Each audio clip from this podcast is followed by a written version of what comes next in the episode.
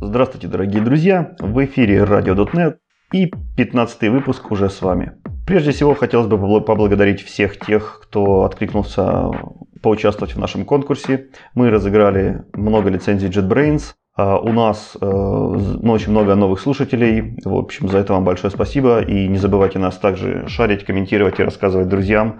А, нам это очень приятно. И сейчас мы уже видим, что а, подкаст интересен, подкаст слушают, и нас э, все время слушают все больше и больше. И это сильно мотивирует нас на продолжение, продолжение нашего дела.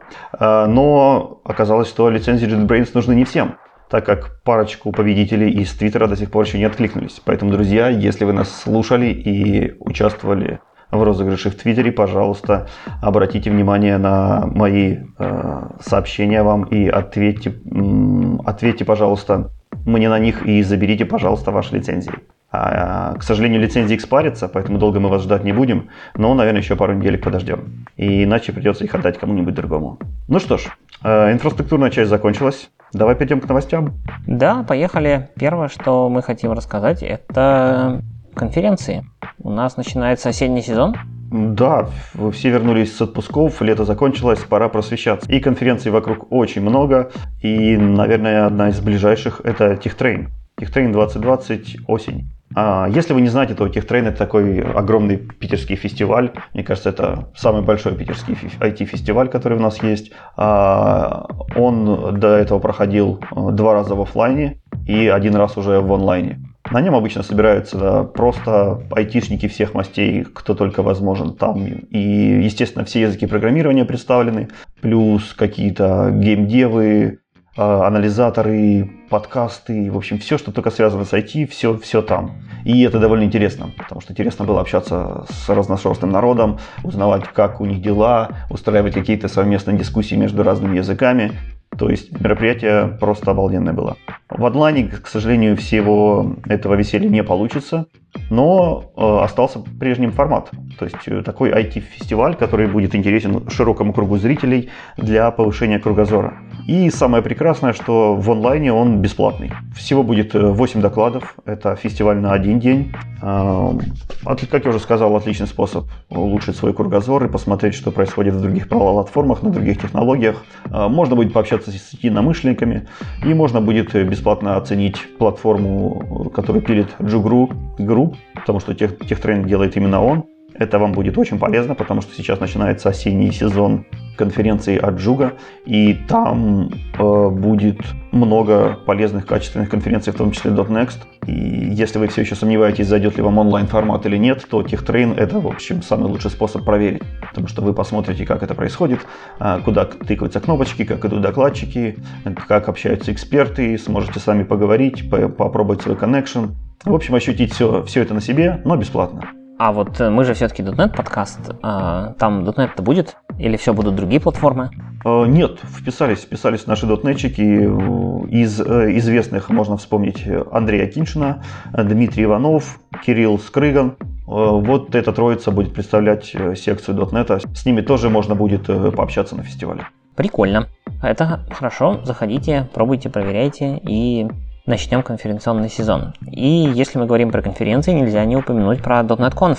Да, Microsoft тоже в онлайне очень сильно э, разгоняется. Она все лето проводила какие-то конференции, э, всю весну проводила. В общем, Microsoft любит онлайн-конференции. И следующая онлайн-конференция, которая называется .NET Conf 2020, она будет проходить в ноябре 10-12. И, может быть, мы бы ее даже никогда и не заметили, если бы не одна очень важная вещь. Именно на ней, на этой конференции, будет представлен и запущен .NET 5. Все то, о чем мы с вами говорили последние там, полгода-год, э, наконец-то зарелизится. Я напомню, что это будет в ноябре 10-12. Конференция будет идти три дня. Э, и на конференции будут представлены спикеры со всего мира, в том числе от сообщества. Но, конечно же, прежде всего интересна нам э, информация и новости от Microsoft. И от Microsoft выступят э, Скотт Хансельман, Мэтт Торгисон, Скотт Хантер и Карл Фрэнклин и многие-многие-многие другие. Это только часть фамилий, которые э, должны все знать. Конференция будет идти три дня. В первый день будет посвящен полностью новостям То есть будут разобраны .NET 5 по косточкам, и мы ждем много-много интересных анонсов. А, второй третий день будут идти стримингом 24 часа, чтобы все зрители во всех таймзонах могли насладиться какими-то свежими анонсами, докладиками и посмотреть, на что же там такого интересного мы наделали в этом .NET 5. Но это еще не все. После трехдневной конференции у Microsoft еще есть user group ивенты.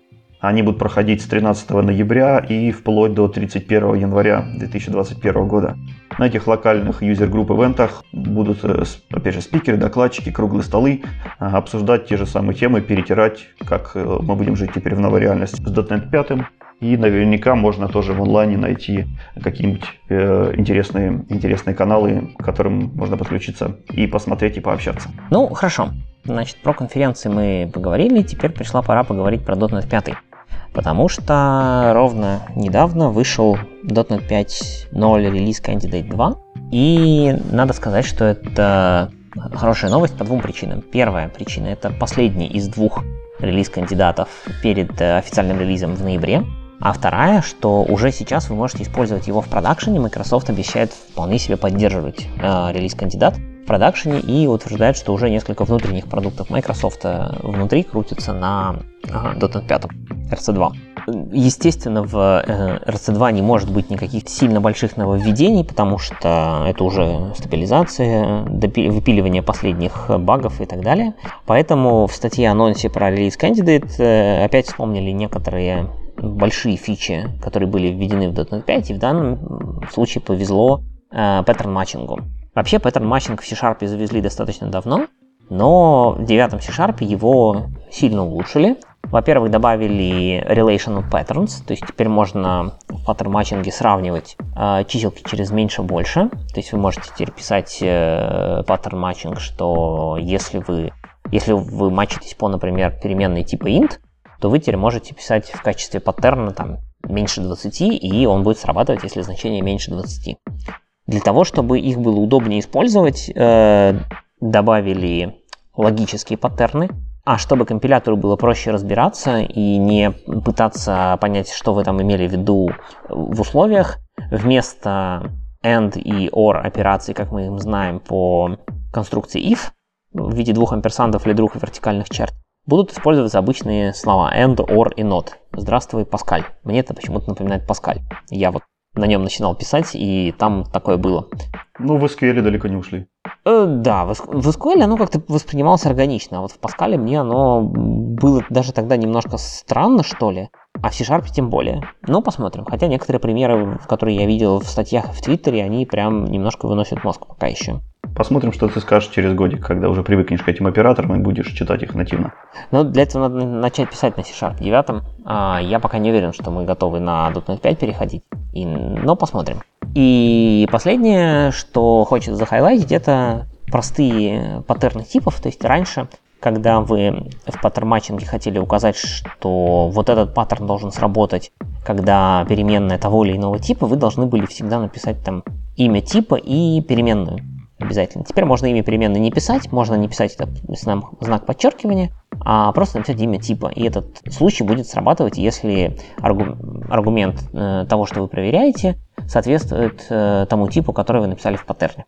Это удобно, как мне кажется, и чуть меньше строк слов. Мне очень нравится, как, как они размазали э, паттерн матчинг. Ну, то есть нужно понимать, что это безумно сложная штука, которая требует под собой э, кучу нововведений языка, кроме непосредственно самого паттерн матчинга. Ну, такие как э, рекорды, not nullable type там, и много-много-много всего другого. Вот. И они размазали это между несколькими версиями C-Sharp. То есть они внедрили там какие-то базовые концепции еще там в седьмом, потом уже хороший такой паттерн сделали в восьмом, и в девятом уже начинают добивать вообще мега такими, такими крутыми фичками, которые уже можно сравнивать, наверное, с функциональными языками. Ну, то есть, наверное, в нашей среде первый раз настолько большая массовая штука была внедрена, и не за один раз, как бы не за один год, а прям в течение нескольких релизов. Очень интересно пронаблюдать. Интересно узнать, это был стратегический план или это так хорошо и удачно получилось? Надо будет спросить Торгерсона. Да, у нас будет такая возможность. Я думаю, скоро мы узнаем эти фишки. Окей, погнали дальше. ClickOnce. Мы упоминали в одном из прошлых выпусков, что Microsoft решился оживить ClickOnce, и действительно он ожил. И теперь у нас есть подробности, в каком виде он ожил. Его, во-первых, переписали на .NET, то есть можно вот тот самый тул, которым вы пользовались а, для создания ClickOnce, это Mage. Он, это теперь .NET Tool, его можно поставить из Nuget, как Global Tool, microsoft.net.mage, и использовать его для генерации ваших кликвансов. Я не удивлюсь, если он написан тоже на .NET теперь, хотя не факт. Его немножко подрезали, в нем теперь не поддерживается SHA-1 подписи, и не поддерживается то, что называлось Partial Trust, но, вероятно, это и правильно с точки зрения security и всего остального. Во всем остальном ClickOnce э, похож на все то, что вы знаете про ClickOnce. Пока и поддержан только Framework Dependent Apps, то есть э, он требует обязательно наличия фреймворка, поставленного на целевую машину, и он будет его ставить в качестве пререквизита, если у вас его вдруг нет. То есть запустив setup.exe, вам э, рантайм будет поставлен. Но в планах есть добавить self-contained приложение или даже single file приложение, которые тоже добавили в .NET 5. Это будет выпущено чуть-чуть позднее после .NET 5 основного релиза в виде то, что они называют Servicing Release. А сам ClickOnce э, стал кроссплатформенным? Я могу им на Linux пользоваться? Нет, ClickOnce пока только Windows, и я не уверен, что он собирается быть каким-то кроме Windows. То есть я так понимаю, что это скорее больше для того, что раз при, притащили VPF и Forms, то давайте теперь притащим и то, как их распространять. Ну, то есть ты думаешь, что, что это только для UI, UI приложений, да, только для формочек? Консоли тут никакого смысла его использовать нет. Я думаю, что да, это исключительно для UI и для формочек, тем более, что ClickOnce при запуске всегда UI показывает. Старается, по крайней мере, э, автоапдейтер он будет показывать. И надо сказать, что в ClickOnce были всякие фичи типа апдейтов автоматических или не автоматических. И мы упоминали в прошлый раз, что, возможно, что-то уберут и оставят, например, только возможность автоапдейтов. Но если верить статье, то в Microsoft оставили все существующие фичи про апдейты, и все должно работать. То есть э, проверяйте, смотрите, что получилось, генерите новые ClickOnce ы и распространяйте ваше приложение. Должно работать. Третий хайлайт в этой статье, он про Windows ARM 64. .NET 5 SDK теперь поддерживает э, Windows ARM 64, но, к сожалению, пока нету WinForms и VPF приложений. То есть все, что вы можете собирать с помощью .NET 5 SDK на ARM 64, это консольки, это ASP.NET Core и, пожалуй, все. Ну, делилька, понятное дело. Больше ничего, и опять же Windows Forms и VPF должны завести попозже, когда, видимо, допилят до конца. Продолжим про .NET 5 и, как обычно, перейдем к ASP.NET Core 5. Тут чуть-чуть есть улучшений, изменений. Э, во-первых, в Blazor добавили э, изоляцию CSS файликов, то есть теперь для разных компонент генерации индивидуальные CSS файлы, и они не смеживаются в один большой, насколько я понимаю. Они тебе э, делают изоли, изолированный компонент, то есть те CSS-стили, которые ты объявил возле своего компонента, возле своего Razor файла, они теперь не будут влиять на все другие компоненты. Ну, у нас э, CSS, он такой довольно заразный.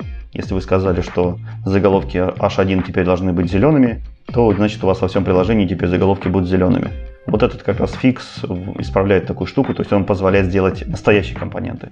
Если мы написали разметку в Razer и к этой разметке только написали CSS и сказали, что у него будет э, а, все заголовки зелеными, то компилятор э, сделает так, чтобы эти стили были уникальными только для этого компонента. И у вас только внутри этого компонента все заголовки будут зелеными. Никак это не повлияет на другие компоненты. То есть это делает такую более мощную изоляцию. Угу. Если вы, я так понимаю, явно не включите эти стайл-файлы в другие места. Если вы явно этого не захотите, конечно. Угу. Вот. Второе улучшение тоже вокруг Blazor – это добавили улучшение в дебагинге. Складывается ощущение, что они практически написали дебагинг, и раньше им пользоваться, получается, было не очень возможно, потому что появились такие фичи, как Inspect Locals, а, Step Over для sync методов и всякие такие мелкие вроде как штуки, но которые довольно часто в дебагинге используются. Но, в общем, Blazor должно стать отлаживать удобнее. И самая большая штука — это то, что теперь в весь .NET 5 API размечены на тему compatibility для браузеров. То есть теперь для, для каждой API известно, поддерживается она на браузере или нет. И, соответственно, розлин-анализаторы, которые проверяют, насколько та или иная API поддержана в той или иной таргет-среде, теперь знают, что если вы компилируетесь для э, Blazor, то есть для браузера, то вот те или иные API, например, там какой-нибудь, не знаю, реестр, недоступны. Так что пользуйтесь. EF Core, тут ничего нового, просто несколько багфиксов и все. EF Core практически стабилен и там только допиливает баги. Такие новости. RC2. Ну, отлично. У нас как-то уже слишком много UI, и у меня тоже такая темка про UI. А, называется Windows UI Library Roadmap. Я не очень много сталкивался с UI в Windows, ну, почти совсем не сталкивался. Поэтому мне было бы интересно просто почитать посмотреть, что у них там происходит.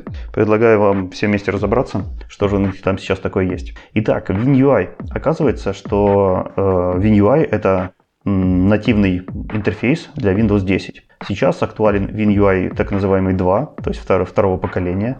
Это специальный визуальный слой, который построен поверх операционной системы Windows 10, никак от нее не отрывается и работает только там. Вот. Э, в планах есть, в родмапе, сделать WinUI 3, то есть третьего поколения. Это новый подход, который позволяет а, разделить операционную систему и как раз слой рендеринга, то есть как раз таки тот слой, который отвечает за визуальную составляющую. И благодаря этому под WinUI 3 смогут запускаться не только э, UVP-приложения, как было во втором поколении, но и также Win32 приложения. Итак, какие бенефиты есть у WinUI? Прежде всего, это нативный настоящий э, официальный UI для Windows. То есть он очень сильно оптимизирован. А, на нем проведены сотни тысяч и миллионов тестов. Он работает на более миллиарда устройств э, с Windows 10. И это не только, не только PC, но это также Xbox, HoloLens, Surface Hub и прочие-прочие девайсы от Microsoft винды. Далее, WinUI использует самые последние веяния в Fluent дизайне. Это который раньше был Metro дизайн, потом еще как-то его переименовали а, в общем, вот это микрософтовских красивых э, плавающих окон. То есть у него там есть э, векторная анимация, эффекты, шейдеры, тени, подсветочки, и все как положено для настоящих красивых UI-чиков. Э, а еще одна интересная фича в том, что у него есть backward compatibility, то есть даже после того, как зарелизится WinUI третьего поколения, вам не нужно ждать, чтобы пользователи поставили самое последнее обновление Windows 10, у них все автоматически заработает. То есть backward compatibility там довольно-таки хорошенький. Поддерживается также нативная разработка, то есть э, сам WinUI на 100% написан на C++ и может использоваться как из .NET, так и из кода на C++. И у WinUI более частые апдейты, то есть э, планируется, что апдейты будут поставляться каждые 4 месяца, что для такой громадной интерпрайзной системы, как Windows, а, и для такого критически важного компонента, как UI, довольно хорошее решение. И будем надеяться, что а, компоненты будут э, быстрее и больше и намного чаще. А, это, весь этот WinUI полностью open source. WinUI 2 разрабатывается на GitHub уже давно. WinUI 3 планирует э, выложить буквально в течение месяца и тоже продолжить там разработку. Итак, э, основное отличие WinUI 3, как я уже сказал, это оторванность а, от Windows 10. И есть три вектора развития. Во-первых, во-первых, это модернизация существующих приложений, то есть теперь WinUI компоненты можно встраивать а, внутрь существующих Win32 приложений, то есть в своих DAPEV, а, WinForms, MVC приложениях вы вполне можете использовать WinUI, и обратно это уже верно. Следующий путь это создание новых Windows приложений.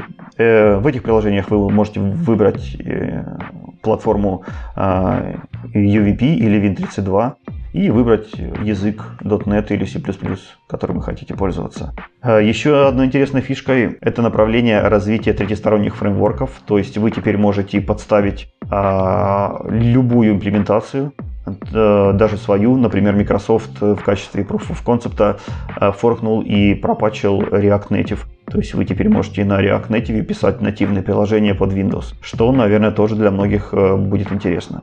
Если говорить про статус, то сейчас э, WinUI 3 находится в стадии разработки.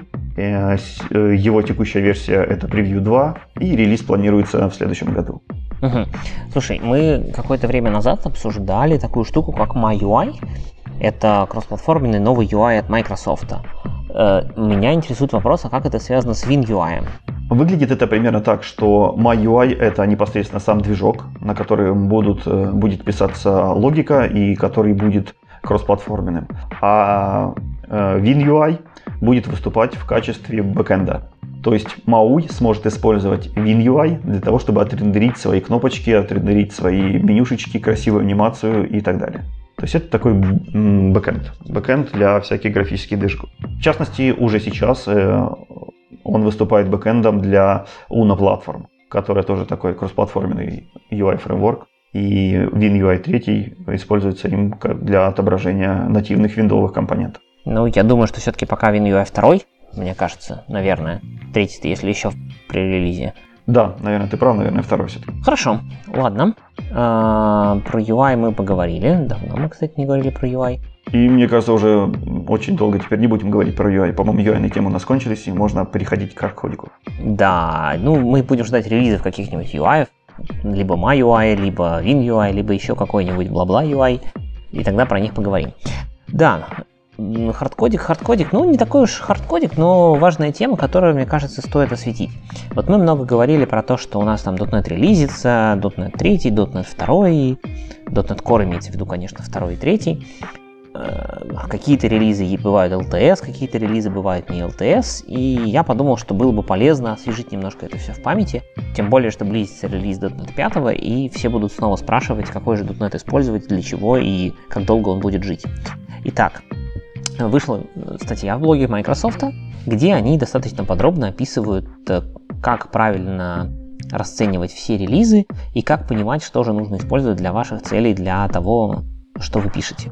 Во-первых, .NET Core и .NET 5, соответственно, в будущем любой .NET, всегда поставляется в нескольких видах. У него бывают мажорные релизы, такой, как у нас сейчас будет, или как был там .NET 3, .NET Core 3 или .NET Core 3 1. 3.1 это как раз таки был майнер релиз, и еще бывают сервис-апдейты, это патчи различные. В целом существует всего два так называемых саппорт-трека для .NET Core и .NET.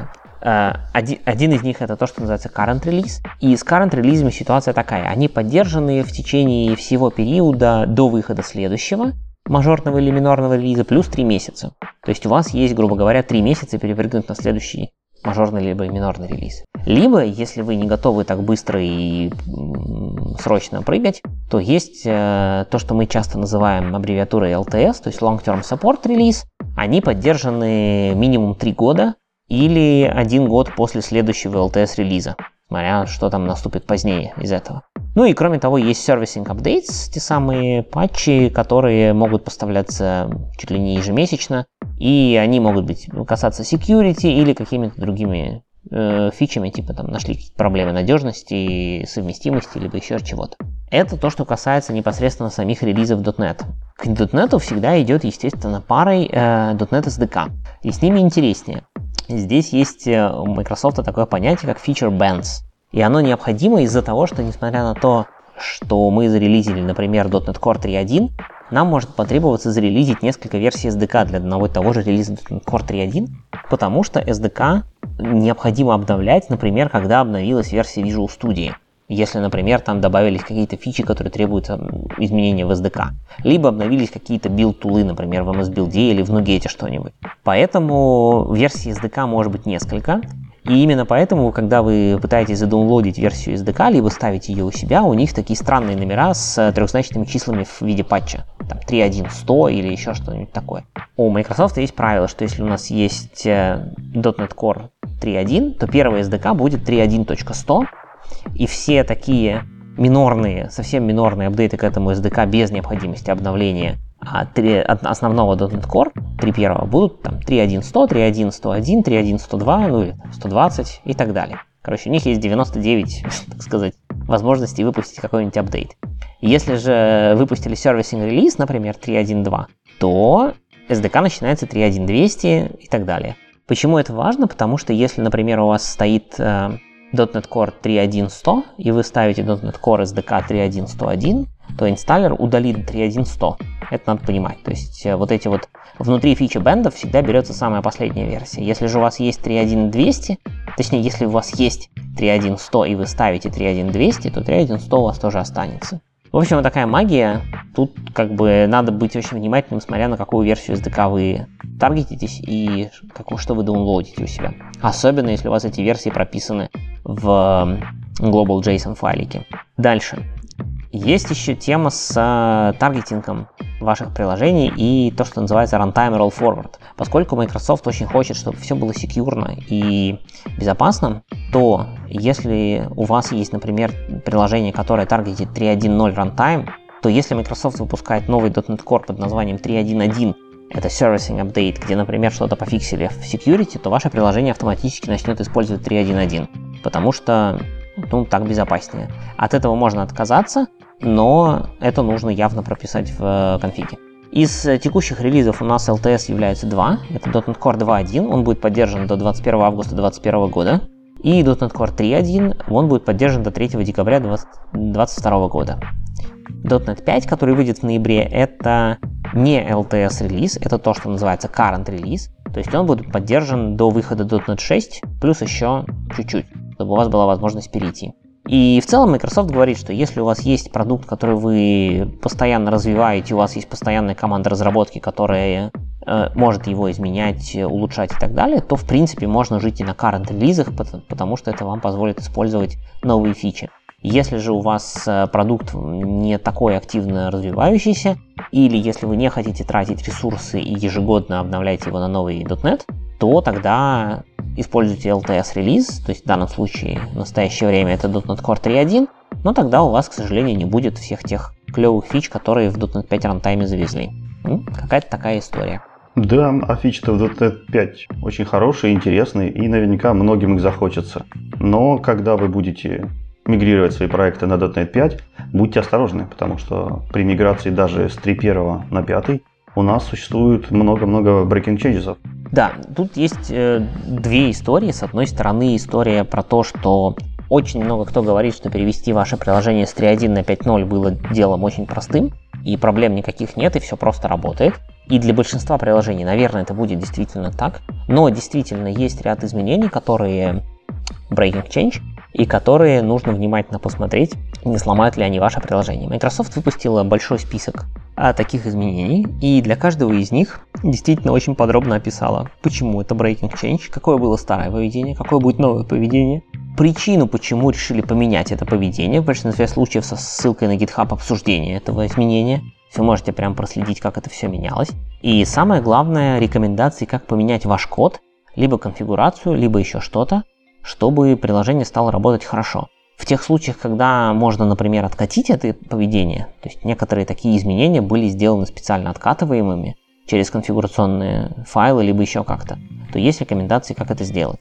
Так что, если вы собираетесь переводить приложение на .NET 5, посмотрите статью, она будет в ссылках, и внимательно изучите ту область, которая может относиться к вашему приложению. Microsoft аккуратно все Breaking Change разделил на категории. Их примерно что-то около десятка штук в каждой категории. Ну, там разное количество, от 10 до 30 разных Breaking Change. И, возможно, этот список еще будет пополняться. Также интересно, что здесь есть не только breaking changes но для перехода на пятую, но и из самых мелких версий, например, хороший документ есть по миграции .NET фреймворка на Core со 2 на 2.1, с 2.2 на 3.0, и так э, по шагам, по шагам, по шагам. То есть очень, очень хорошая качественная документация, про которую вы можете пройтись просто от .NET фреймворка большого и самых минорных корных версий до самой последней пятой.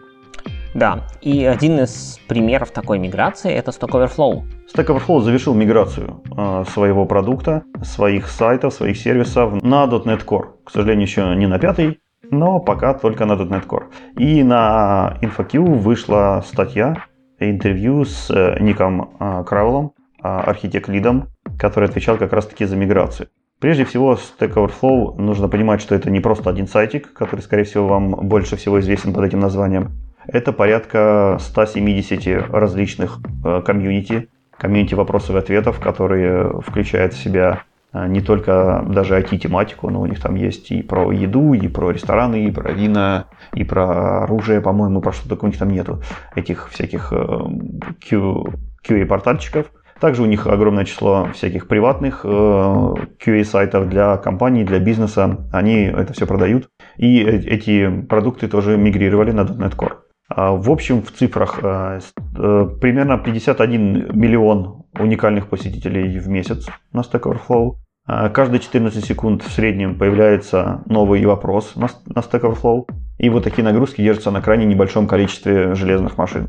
Из компонентов они также мигрировали ASP.NET MVC на ASP.NET Core. А, проапгрейдили свой storage. Они используют SQL SQL сейчас в 19 версии. Кстати, SQL у крутится под виндой. А основные сервисы, которые написаны на ASP.NET Core, тоже крутятся под IIS и под виндой.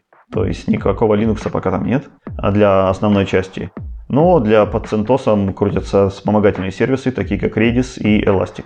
Миграция заняла примерно 2 человека года. И Ник Кравер отметил, что в принципе никаких проблем не было. Они там как-то дергались на предыдущих, на ранних версиях .NET Core. А, очень много собрали заплаток, очень много переписали там кода. Но потом, когда вышла версия более-менее стабильная, такая как третья, у которой охват API был огромный, они практически все свои костыли выкинули и тупо перешли. Поэтому никаких проблем не было, все прошло хорошо. И в будущем они надеются побольше использовать Linux-машины, побольше использовать контейнеры для их инфраструктурной команды. То есть, чтобы было удобнее тестировать, разворачивать какой-то deployment environment возле тестировщика, возле разработчиков. И все это проходило бесшовно и красиво на контейнерах. А также они ждут трейлинг хедеров. Мы когда-то обсуждали эту тему. Не очень понятно, зачем им это. Скорее всего, хотят замерять, замерять таким образом удобно тайминги. Но он тему не раскрыл. Вот, будем ждать э, более подробный отчет на, непосредственно уже на самом блоге Stack Overflow. А пока это вся информация, которая от них есть. Угу. Но на самом деле, если вам интересно, почитайте твиттер Ника Кравера. Он довольно красочно описывал, как они переходили и перевозили все это дело. И в частности, с .NET все было довольно гладко, но не очень гладко было с SQL сервером. А в 2019 оказалось некоторое количество интересных м- особенностей, проблем и сочетание их вариантов нагрузки с тем, как ведет себя SQL сервер, что привело к некоторым странным поведениям, и они с Microsoft выясняли, что же там не так. Поищите в Твиттере, это было интересное чтиво. Поехали дальше. И дальше мы хотели бы обсудить э, интересную статью, мы всегда любим поговорить про перформанс, мы всегда любим поговорить про память. И вот э, нам попалась статья «6 практик, как поддерживать память вашего приложения в, так скажем, хорошем состоянии, в здоровом состоянии».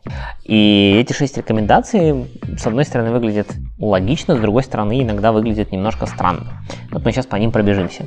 Рекомендация первая. Объекты должны быть собраны как можно быстрее. Хорошая рекомендация, потому что промоут э, объектов следующее поколение и ну, это, это, это довольно дорого и обычно, обычно связано с ошибками. Да, но проблема в том, что рекомендация это хорошая, но она, она сродни тому, что вот разработчики очень часто любят э, в эксепшенах писать там. Э, кинуть новый эксепшн со словами э, «что-то пошло не так». Ну, что-то пошло не так, это здорово, это констатация факта, а что делать-то? Вот тут тоже такая же ситуация. Ну, э, объекты должны собираться как можно быстрее. Ну, да, спасибо, а как? То есть э, рекомендация...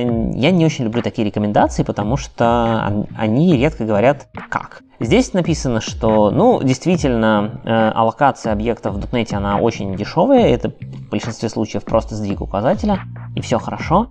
И действительно, вам важно э, заботиться о том, насколько часто у вас проходят сборки мусора. И для того, чтобы убеждаться, что объекты собираются как можно быстрее, есть один простой способ. Добейтесь того, чтобы ссылки на них пропадали как можно быстрее. Ну, в принципе, рекомендация в таком виде уже выполнима. То есть это значит, что не сохраняйте ссылки на объекты там, на всякий случай, а вдруг понадобится. И если вы с объектом закончили работать, ну, забудьте на него ссылку побыстрее. Ну, похоже на best practice. Не сохраняйте те ссылки, которые вам не нужны. Если вы можете отпустить ее как можно раньше, отпускайте. Да, но при этом не надо все-таки засорять код, э, который я иногда видел, кучи строк, типа там поработали с объектом, потом что-то там, ссылка присвоит null. Потому что компилятор достаточно умен, чтобы самому понять, что объект дальше не используется и можно ссылку не использовать. Рекомендация номер два. Используйте кэширование, но осторожно. И, честно говоря, вот я бы эту рекомендацию наверное, сохранил бы в этом списке, но поставил бы, наверное, чуть ли не в самый конец. Потому что рекомендовать разработчикам кэшировать – это палка о двух концах. Кэширование может стать большой проблемой, если вы неаккуратно используете кэш и не продумали о том, как вы из этого кэша объекты будете удалять. Потому что если у вас объект попал в кэш, с хорошей вероятностью это означает, что он попадет во второе поколение. И это значит, что любая сборка мусора во втором поколении будет иметь дело с уже большим количеством объектов. И поэтому ну, будьте внимательны, не помещайте в кэш слишком много и всегда продумывайте стратегию того, как у вас из кэша объекты будут пропадать. По времени или по там, неиспользованию, еще почему-то. Как известно, инвалидация кэша – это один из самых сложных вопросов во Вселенной.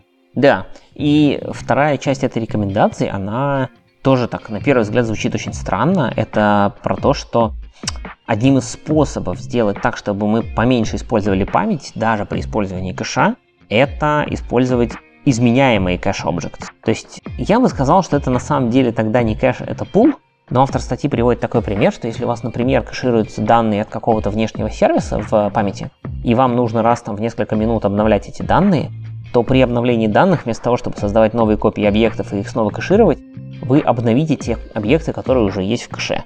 Я бы сказал, что это немножко странная рекомендация, и я бы не рекомендовал так делать, а действительно создавать новые объекты, потому что мутабельность, она все-таки может быть достаточно опасной, особенно если в этот момент этот объект будет кем-то использован, и вы, например, его обновили уже наполовинку.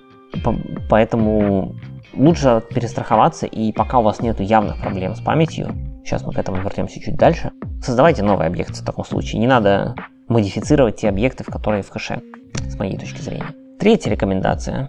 Смотрите за тем, сколько процентов времени у вас вообще проводится в Garbage Collector. Это, в принципе, тема интересная, э, действительно полезная. Если у вас есть какие-то метрики вокруг приложения, я всегда рекомендую добавлять метрику про процент time in GC. Это либо performance counter такой, либо есть .NET counter новый, который э, работает не через GTV и кроссплатформенный. Он позволит вам понять вообще, насколько Garbage Collector важен в вашем приложении. Автор дает такие рекомендации, что все, что меньше 10%, это в принципе более-менее норм. 20% это ну еще куда не шло, все, что больше, это прям у вас уже точно есть проблемы. Я бы сказал, что это на самом деле зависит от того, э, что требуется от вашего приложения, потому что большой garbage collect time, может быть, это нормально, особенно если у вас приложение как-то работает э, условно батчами, но в целом смотреть, конечно, надо. Если больше 10%, с моей точки зрения, надо в любом случае поизучать и понять, нормально ли это или надо что-то с этим делать. Рекомендация номер 4. Примерно в том же направлении смотрите на performance counter, но теперь надо посмотреть на количество сборок в поколении 2. И цель иметь их как можно меньше. Цель хорошая, как этого добиться не очень понятно. Возможно, вы слышали рекомендацию о соотношении количества сборок, то есть количество сборок в нулевом поколении должно быть ну, какое-то. В первом поколении в 10 раз меньше, чем в нулевом, во втором еще в 10 раз меньше, чем в первом. В принципе, и Маони, э, Стефенс, и Конрад в своей книжке, по-моему, говорили, что это вообще говоря, ну такая очень эмпирическая рекомендация, и не факт, что она правильная. Но в целом, да, если у вас количество сборов во втором поколении стабильно большое или сильно растет, это, наверное, не очень здорово. Их должно быть не очень много. Вот, так что смотрите, и вам главное, чтобы оно не росло со временем. И вот если мы говорим про расти со временем, то про это пятая рекомендация. А проверяйте, что ваше потребление памяти более-менее стабильно. Ну, тут как бы все нормально, да. При любом мониторинге смотрите, как ваше приложение потребляет память. Если оно в среднем растет, ну, наверное, у вас memory leak. Как бы с этим надо что-то делать. И шестая рекомендация. Сначала я ее не понял, потому что она звучит как периодически смотрите на memory лики.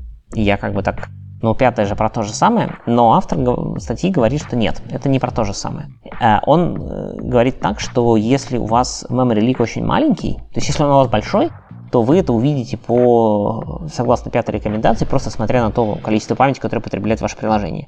Если же он маленький, возможно, вы его не увидите, и увидите его только если возьмете профайлер и специально посмотрите на ваше приложение. Делать это надо иногда, раз там в месяц, раз там в квартал или еще когда-то перед релизом, например. А, желательно затенится два до релиза, не раньше, а то неинтересно. Надо же фиксить баги все в последний момент, как известно. Но, тем не менее, рекомендация на самом деле немножко странная, потому что если у вас очень маленький memory leak, то даже посмотрев на него memory профайлером, вы, в принципе, можете его не заметить. Потому что ну, в приложении натурально какие-то объекты пропадают, какие-то остаются.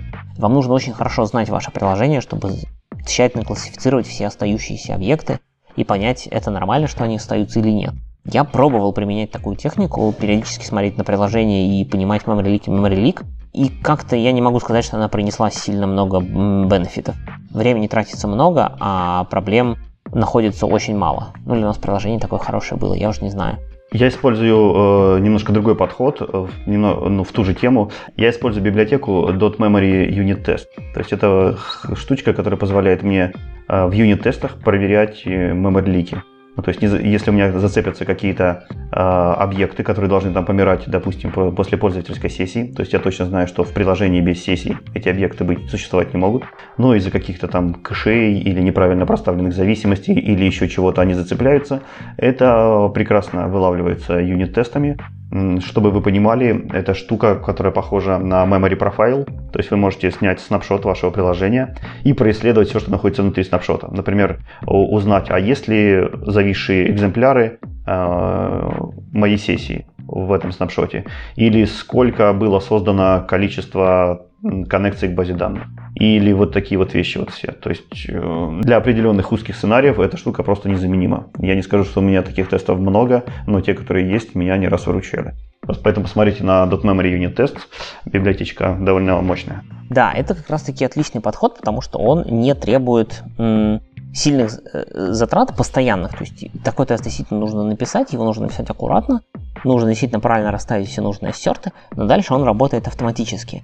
А вот такой периодический запуск приложения с словами «ну давайте посмотрим, нет ли у нас memory ликов», он, как правило, заканчивается тем, что ну вроде нет. А если он большой, то вы на самом деле это увидите на мониторинге и так, по количеству памяти, которое оно кушает. Так что, в общем и целом, рекомендации такие, с одной стороны, довольно очевидные, с другой стороны, немножко спорные, с третьей, всегда полезно помнить, что надо смотреть за количеством времени, которое тратится на ваш garbage коллектор, надо смотреть на то, сколько у вас собирается второе поколение, сколько раз оно собирается, и надо следить за памятью в вашем приложении.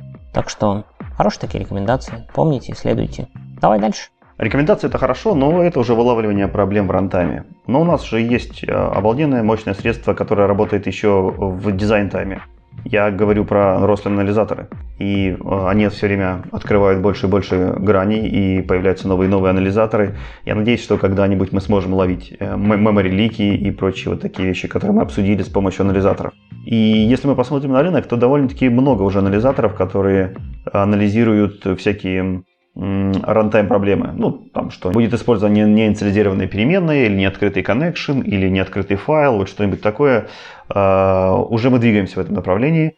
Но меня огорчает, что у нас очень мало анализаторов, которые идут дальше, которые анализируют все-таки архитектурные какие-то best практики, которые позволяют улучшить код quality, которые больше про performance, про, то, про, правильное использование структур данных и так далее. То есть уже такое более высокоуровневые какие-то вещи. И как раз таки в статье Кевин Эвиньон а, рассказал, каким образом он примерно год назад на хакатоне сделал такой анализатор и сейчас его доработал и выпустил в паблик для того, чтобы люди заценили его идею и, может быть, продолжили вместе с ними развивать. А вкратце, анализатор называется .NET System Collection Analyzers. Он берет на себя как раз таки заботу о, структуре, о структурах данных, о том, как их правильно использовать и самые типичные ошибки с перформансом, которые встречаются. Ну, например, э, не надо использовать филды, свойства э, в виде массивов. Также не нужно массивы возвращать из метода. При этом лучше использовать э, iRead-only list. Вот. С тематической точки зрения это такой довольно правильный совет, потому что если вы вернете массив, массивы все равно можете поменять. И у пользователя с точки зрения API сложится такое ощущение, что если э, вернулся там массив с пользователями, и он в этом массиве изменил какого-то пользователя, то этот пользователь там должен, должен по идее, э, сохраниться и в настоящей коллекции, в настоящем репозитории с пользователями. Чтобы не давать ему такую возможность, чтобы не давать ему такую минимум иллюзию, нужно возвращать read-only лист. Тогда у пользователя будет сразу очевидно, что это read-only лист, его менять никак нельзя, и для того, чтобы изменить пользователя, ему нужно воспользоваться какими-то более специализированными методами. Еще один а, анализатор, который проверяет, что если у вас э, какой-то enumerable коллекция используется а, только для того, чтобы определить, существует элемент или не существует, то есть вызывается метод contains, Анализатор советует вам заменить это на более подходящую структуру, на какой-нибудь хэшсетик или сет, для того, чтобы более эффективно выполнять контейнсы. А, тоже как бы вполне разумная вещь, у новичков очень часто встречается. А, есть более примитивные, такие как использование count метода вместо count свойства. нужно тоже быть внимательным, потому что count метод enumerated всю коллекцию, count свойство быстро возвращает э, размер коллекции без всяких проблем. Очень часто такая ситуация встречается, когда у вас подменяется тип коллекции, допустим, раньше там возвращался из метода enumerable, вы у него очень честно вызывали count и в принципе ни о чем не сожалели. После этого сигнатура метода поменялся, он стал более строгим, начал возвращать какой-нибудь iCollection, iList, и э, все потребители по-прежнему продолжают у него дергать метод count, вместо того, чтобы сделать это более эффективным и запросить размер через свойство count. Э, вот еще интересная штука, и анализатор проверяет э, использование метода any. И говорит, что если вы используете метод any, отдайте предпочтение свойству count. Мы с тобой, помнишь, Игорь, обсуждали э, недавно эту оптимизацию, которую сделали в .NET 5 когда Энни стал умным и сам использует count. Да, я в целом хотел сказать, что на самом деле даже count, вот метод и count property, я так понимаю, что count метод тоже должен иметь оптимизацию под iCollection. Э, скорее всего, конечно, оно оптимизировано, но понятно, что вызов метода плюс проверка property это проверка типа, точнее, коллекции, это чуть дольше, чем просто вызвать property. Если у вас совсем high performance код, то, конечно, не нужно там count метода использовать и так далее. Да, именно так. Ну, то есть здесь тоже все нужно мерить от вашего уровня паранойи, то есть от вашего перформанса и от того, насколько код от этого станет читабельный или нет. Поэтому здесь неоднозначный ответ, что использовать any или count. Смотрите, наверное, под каждый свой конкретный случай, что для вас семантически более читаемое, наверное, и может быть более. А вот еще один интересный пункт. Э, не используйте метод element э, add, метод расширения, если у вас есть лист. Потому что element add возвращает вам элемент по индексу, но при этом его сложность это OAT. Если же у вас есть лист, вы просто можете обратиться по любому индексу, который вам нужен, и сложность будет O от единицы. Тот же самый эффект касается first и last. То есть тоже никакого смысла вызывать их методами нет. Вы вполне можете обратиться к индексу. Ну, в общем, такие разумные, в принципе, анализаторы я когда-то даже делал доклад про всякие коллекции, и в частности упоминал штуки про read-only листы и все такое прочее, которые нужно правильно использовать для возврата значений. Есть также некоторые рекомендации на тему того, что принимать в методы. Э, интересно посмотреть, есть ли там какие-то аналайзеры, потому что есть тенденция принимать везде I enumerable со словами «ну, это универсально», и забывать, что при этом мы теряем на самом деле кусочек производительности и удобства, потому что рантайм не будет знать, э, что же там на самом деле есть внутри этого iNumerable. Да, мне тоже этот э, анализатор напомнил твой доклад, и я, в принципе, надеюсь, что все-таки люди дойдут для того, чтобы перенести э, вот эти рекомендации, которые ты упоминал, для того, чтобы их перенести в анализаторы, и мы бы все ежедневно пользовались бы best практисами, которые выработались годами, и не, не загонялись бы вот этими случайными рефакторингами, которые бы наше приложение подвергали какой-нибудь э, ужасный ГЦ. Ну, посмотрим, что из этого получится. Давай пойдем дальше и поговорим уже про именно прям тулы-тулы.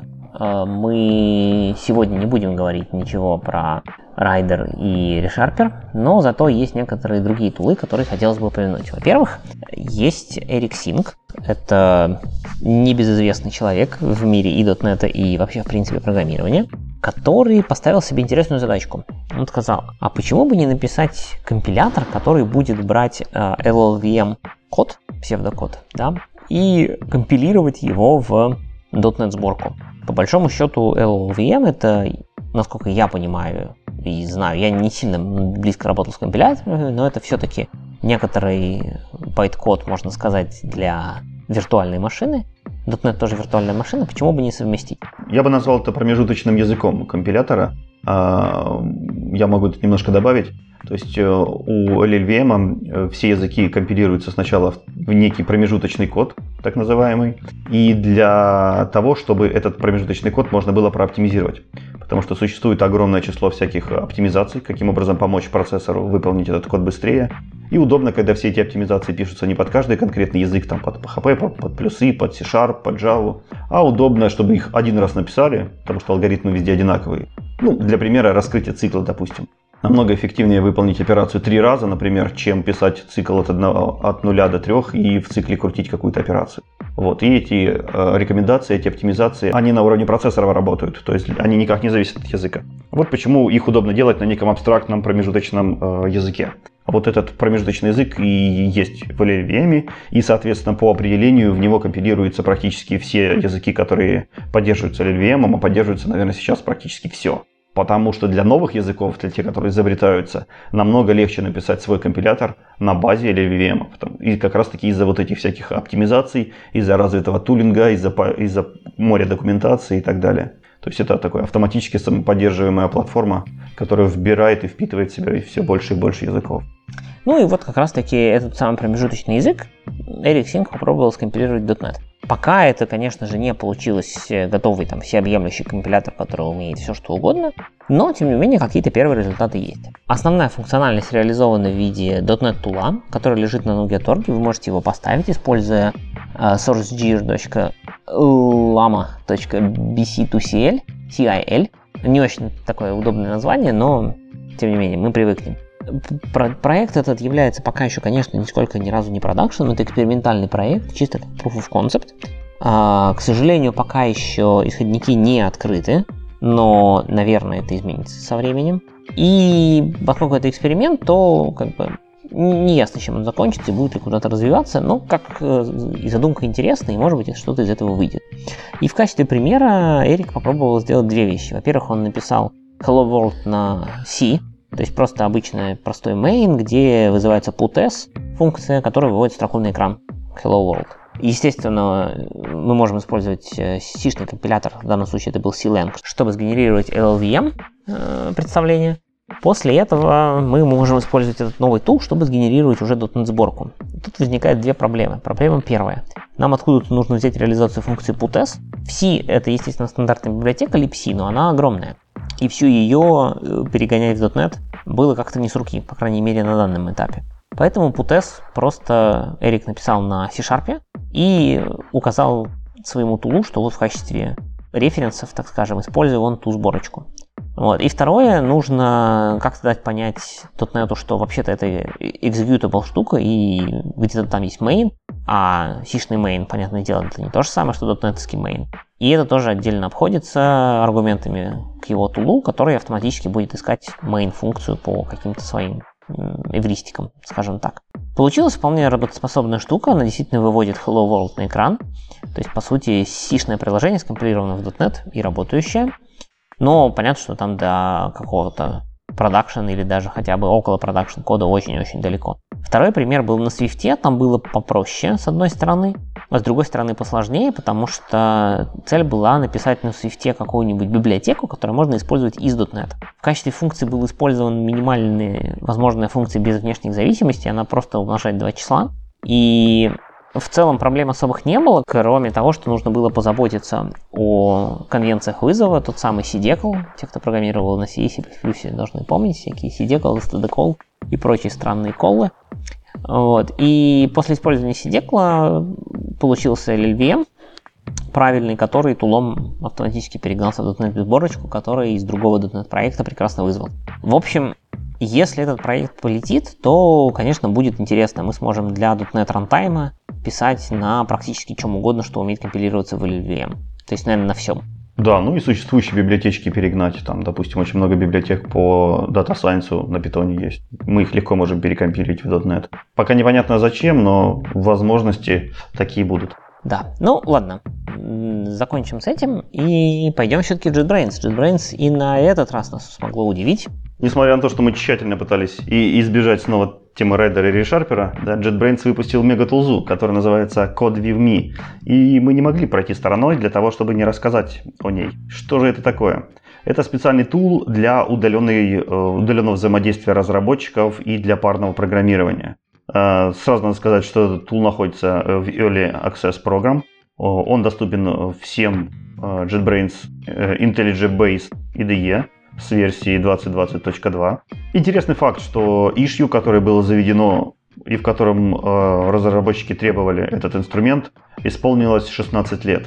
То есть, наверное, это одна из самых больших, если не самая большая таска в JetBrains.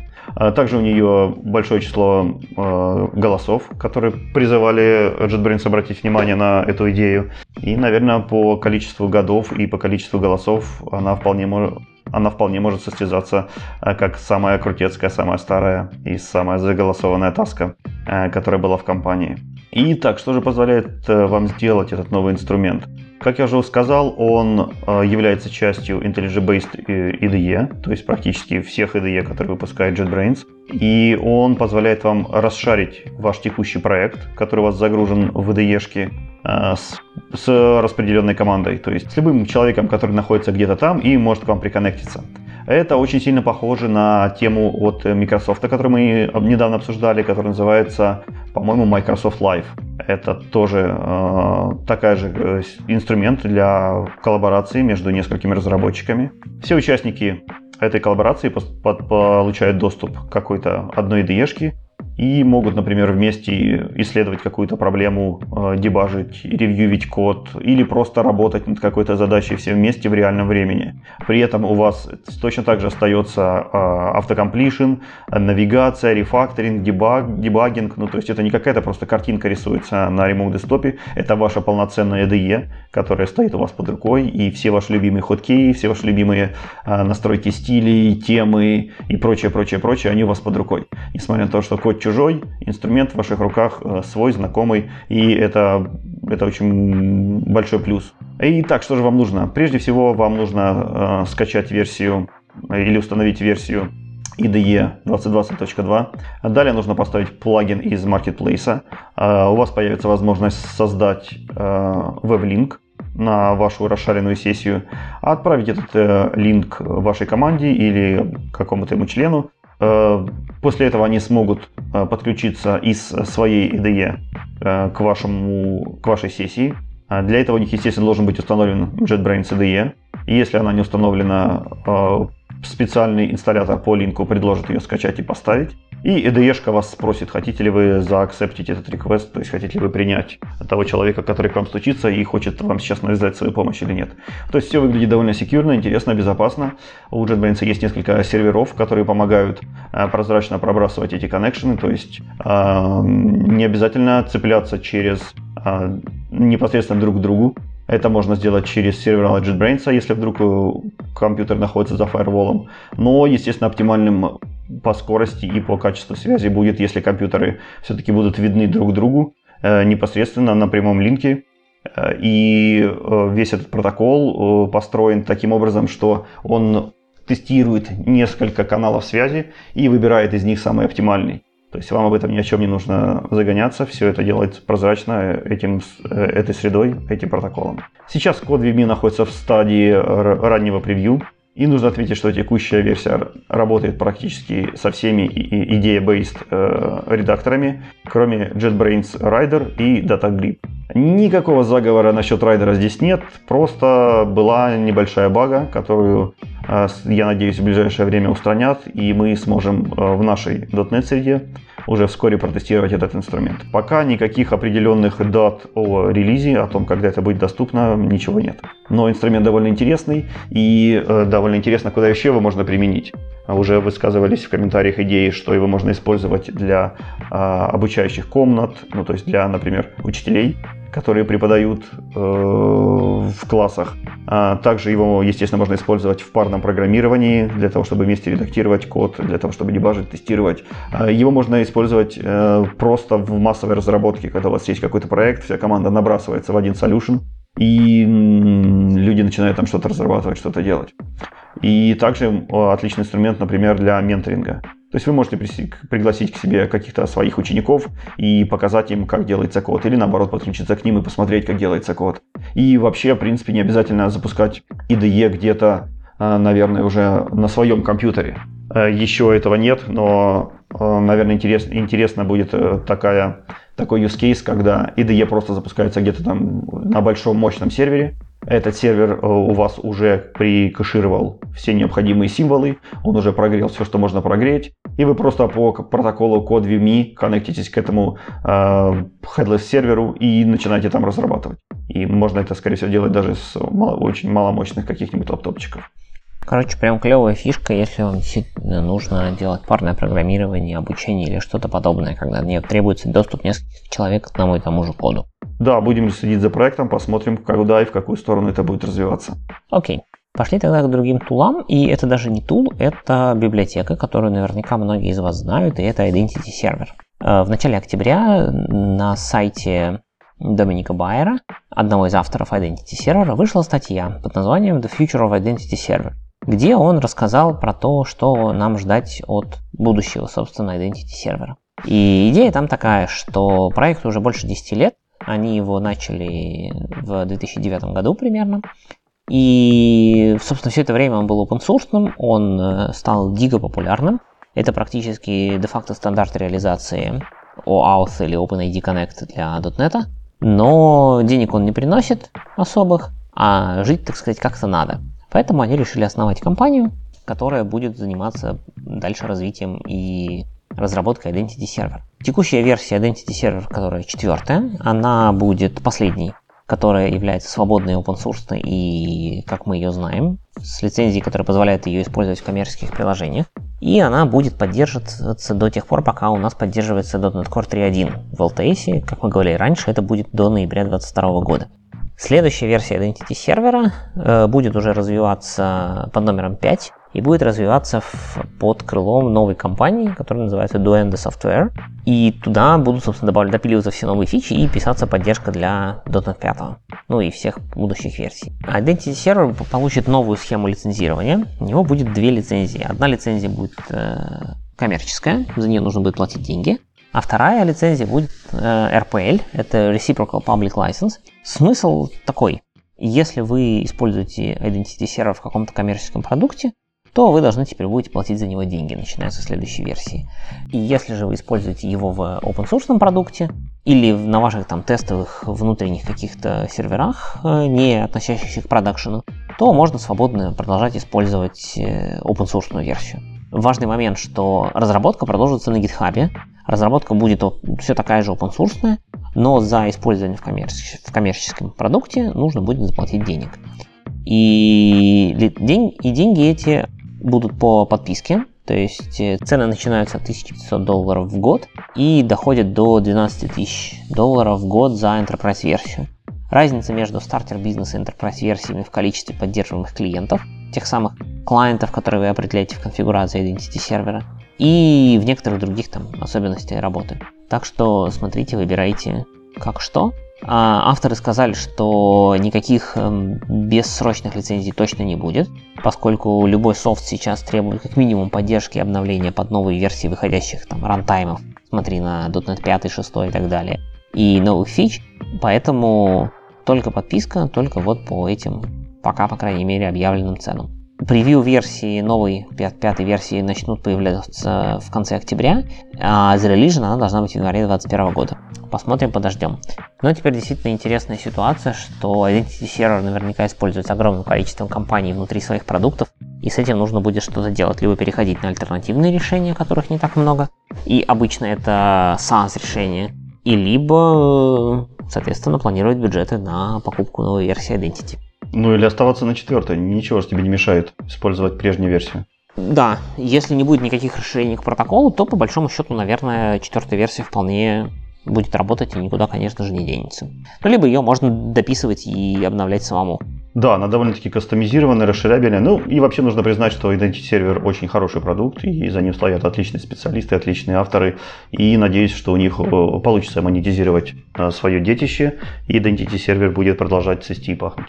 Identity Server хорошо, э, популярный продукт. Есть еще другой популярный продукт, точнее сервис, это GitHub, который тоже заанонсировал новую штуку, и это GitHub Code Scanning. Да, код сканинг. Э, за этим названием прячется подход GitHub к э, более легкому пути для того, чтобы искать security уязвимости в вашем коде еще до того, как они попадут на продакшн. То есть это тоже такой инструмент для статического анализа кода, который помогает вам найти какие-то проблемы в вашем коде. И вот э, этот инструмент, он был э, как раз-таки зарелижен. Э, давайте немножко пройдемся по его особенностям. Прежде всего, он бесплатен для публичных репозиториев. Для приватных есть э, денежные планы. Э, можете с ними ознакомиться на официальном сайте. И уже сейчас для всех публичных репозиториев вы можете зайти в настройки вашего GitHub аккаунта и разрешить его. И посмотреть, что от этого будет. А будет много интересных и магических вещей. В частности, если вы добавите GitHub Action, соответствующий э, про code scanning, в ваш CI-CD пайплайн, или даже если вы используете какой-то внешний CI-CD, не GitHub Actions, это тоже поддерживается, вам начнут приходить нотификации о том, что у вас найдены какие-то security уязвимости в вашем коде, вам автоматически будут создаваться pull-реквесты, которые э, будут объяснять, в чем именно проблема в вашем коде и, может быть, даже каким образом ее исправить. И практически за вас будут выпускаться сразу security патчи. Но, наверное, все-таки pull реквесты вам придется применить ручками. Э, интересная тема состоит в том, что данные анализы построены на специальном языке, который называется CodeQL. Это специальный семантический движок для анализа кода. И очень много, уже более 2000 кверей написано сотрудниками GitHub, а, с всякими research инженерами, security инженерами, более 2000 всяких кверей, которые позволяют вам найти а, в а, вашем коде какие-то типичные security уязвимости. Более того, GitHub активно сейчас партнерится и сотрудничает со всякими третьесторонними компаниями, которые поставляют э, сканеры кода, всякие security инструменты или сканеры контейнеров, или э, э, всякие сканеры инфраструктуры как кода. Ну, то есть сейчас очень много таких инструментов, таких компаний, и GitHub их всех хочет интегрировать э, в эту свою единую платформу под единый интерфейс с едиными понятными манипуляторами взаимодействия, то есть э, с нотификациями, с pull-реквестами, с автофиксами, э, с какими-то общими коллаборациями. В общем, все то, что есть в GitHub. Мне кажется, эта тема туда отлично вписывается.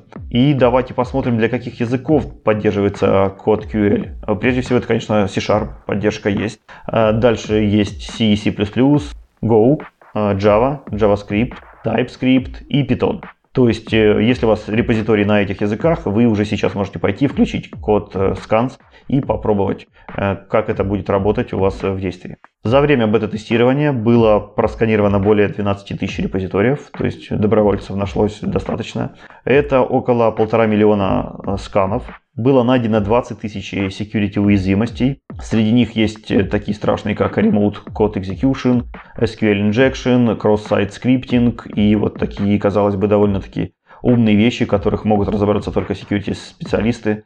Э, фиксились в домашних базовых репозиториях, э, и на это не уходило много сил даже тем людям, которые в этом ничего не соображают. А уязвимости довольно серьезные, и наш мир, по идее, должен стать очень-очень безопасным, если каждый из вас пойдет и в своих репозиториях э, включит такие штуки, как код сканинг. Да, хотя, конечно, надо смотреть, где, где используется этот код из этих репозиториев. Возможно, он деплоится у вас во внутренней вашей среде, куда никому другому доступа нет, и тогда, наверное, это не так уж важно. Хотя, почему он тогда лежит на GitHub, интересно. Ну, все равно интересно тренироваться, э, знаешь, как не допустить, не допустить security уязвимости даже в своем пет-проекте для того, чтобы пойти на следующий день э, в рабочий enterprise и не сделать там таких же точных глупостей. Это да. А вот куда можно пойти, это на GitHub, в октябре и что-нибудь сделать, и что-нибудь за это получить. Расскажи нам про Hacktoberfest. И с глупостями это тоже, в принципе, совпадает. Но давайте начнем по порядочку. Действительно, начался Hacktoberfest. Если кто не знает, это такая специальная инициатива от Digital Ocean, направленная на поддержку open source. И э, она раздает маечки. Раздает маечки контрибьюторам в open source вы получаете маечку из лимитированной коллекции, э, довольно-таки красивенькую такую, каждый год разную. Э, инициатива открыта для всех и каждого, для кто хочет научиться контрибьютить в, open source или уже контрибьютит, или хоть как-то хочет быть связан э, с DigitalOcean, или просто кто хочет себе чистую майку. Для того, чтобы поучаствовать в этом фестивале, вам нужно залогиниться, прежде всего зарегистрироваться на специальном сайте. Дальше с 1 по 31 октября сделать как минимум 4 валидных pull реквеста Это те pull реквесты которые будут приняты автором. И за это вы получите маечку. В принципе, все. Условия довольно простые, э, возможности понятны, все, в принципе, ясно и очевидно. И вот почему э, этот э, фестиваль получил такую большую популярность, и очень много людей каждый год в нем участвуют. Э, кто-то ради фана, кто-то ради маек, кто-то просто для того, чтобы поддержать open source движение. Но в этом году неожиданно получилась э, интересная особенность у фестиваля. Дело в том, что один из пропагандистов, ну то есть людей, которые, как бы, как и мы, призывали э, контрибьютить, призывали участвовать в open source, призывали э, открывать свои pull реквесты он опрометчиво сделал странный пример. Он предложил э, своим зрителям а, просто добавить, например, в readme файл строчку SM Project, типа какой прекрасный проект, и предложить вот такой вот pull request э, в репозиторий, в любой репозиторий на GitHub. И, естественно, некоторые личности подумали, что именно так и надо делать. Довольно-таки легко, всего 3 секунды и майка твоя. И на GitHub накрыло просто море спам pull реквестов которые добавляли какие-то непонятные э, строчки типа SM Project, э, It's a Good э, и, и прочие какие-то странные глупости. Ну, то есть э, абсолютный спам, который не вел ни к чему продуктивному и только лишь отвлекал авторов. А, разразилась буря, разразился скандал, авторы репозиториев начали кричать, что вы нам мешаете работать, засоряете тут все, уберите своих новичков желторотиков. И получился какой-то такой немножко, немножко негативная волна, которая как раз-таки противоречит духу Хактоберфеста, противоречит тому, что мы должны э, больше заниматься open source и больше привносить сюда новичков. Поэтому э, ребята из DigitalOcean сильно не растерялись. Они сколлаборировались с GitHub и придумали другую стратегию э, контрибьюта. То есть э, раньше все репозитории, которые не хотели получать к себе pull-реквесты из этого фестиваля, они должны были отписаться Э, фестивалю и сказать, пожалуйста, не учитывайте pull реквесты в моем репозитории, не пускайте сюда никого, э, я не хочу в этом участвовать. А сейчас же пришлось сделать э, наоборот. То есть, если ваш репозиторий хочет участвовать в Октоберфесте, вы должны в своем репозитории специально сделать топик, Топики это такие небольшие кейворды возле названия вашего репозитория, то есть сделать специальный топик Hacktoberfest, и тогда э, участники будут э, направлять вам свои pull реквесты и будут получать за это майки. Вот, так что будьте внимательны, если вы как автор какого-то репозитория, э, вам нужно специально пометить э, свой топик для того, чтобы к вам пришли добровольцы. Вот. А если же вы сами хотите заработать маечку, то внимательно следите за теми репозиториями, которые предоставляют такую возможность. Еще одна интересная статейка по, в эту же тему. JetBrains подсуетился. Он является спонсором Хактоберфеста и э, сделал э, интересную подборочку э, проектов, которые мог бы законтрибьютить .NET разработчик. Кстати, JetBrains на время Хактоберфеста, то есть на время всего этого месяца, всего октября, предоставляет э, бесплатную лицензию All Product Pack для, любой, для любого своего продукта. Поэтому это еще отличная возможность как бы целый месяц э, посидеть э, на любой ide попробовать ее потыкать на свеженькой и красивой. Но вернемся все-таки к проектам. А некоторые из них мы вам уже рекомендовали попробовать, некоторые нет. Ну давайте я быстренько пробегусь, вдруг у кого-то в памяти всплывет, и вы все-таки захотите посмотреть, чем вы можете помочь этому проекту. Прежде всего это Fluent Validation. Это, наверное, один из самых старых .NET проектов. Э, его сейчас уже 11 лет. Он по-прежнему используется очень широко, очень массово, и ему нужны какие-то помощи, контрибьюты. Вот, можно зайти посмотреть. Другой интересный проект это Spectre консоль. Э, специальная библиотечка, которая позволяет выжать из вашего терминала 24 бита цвета.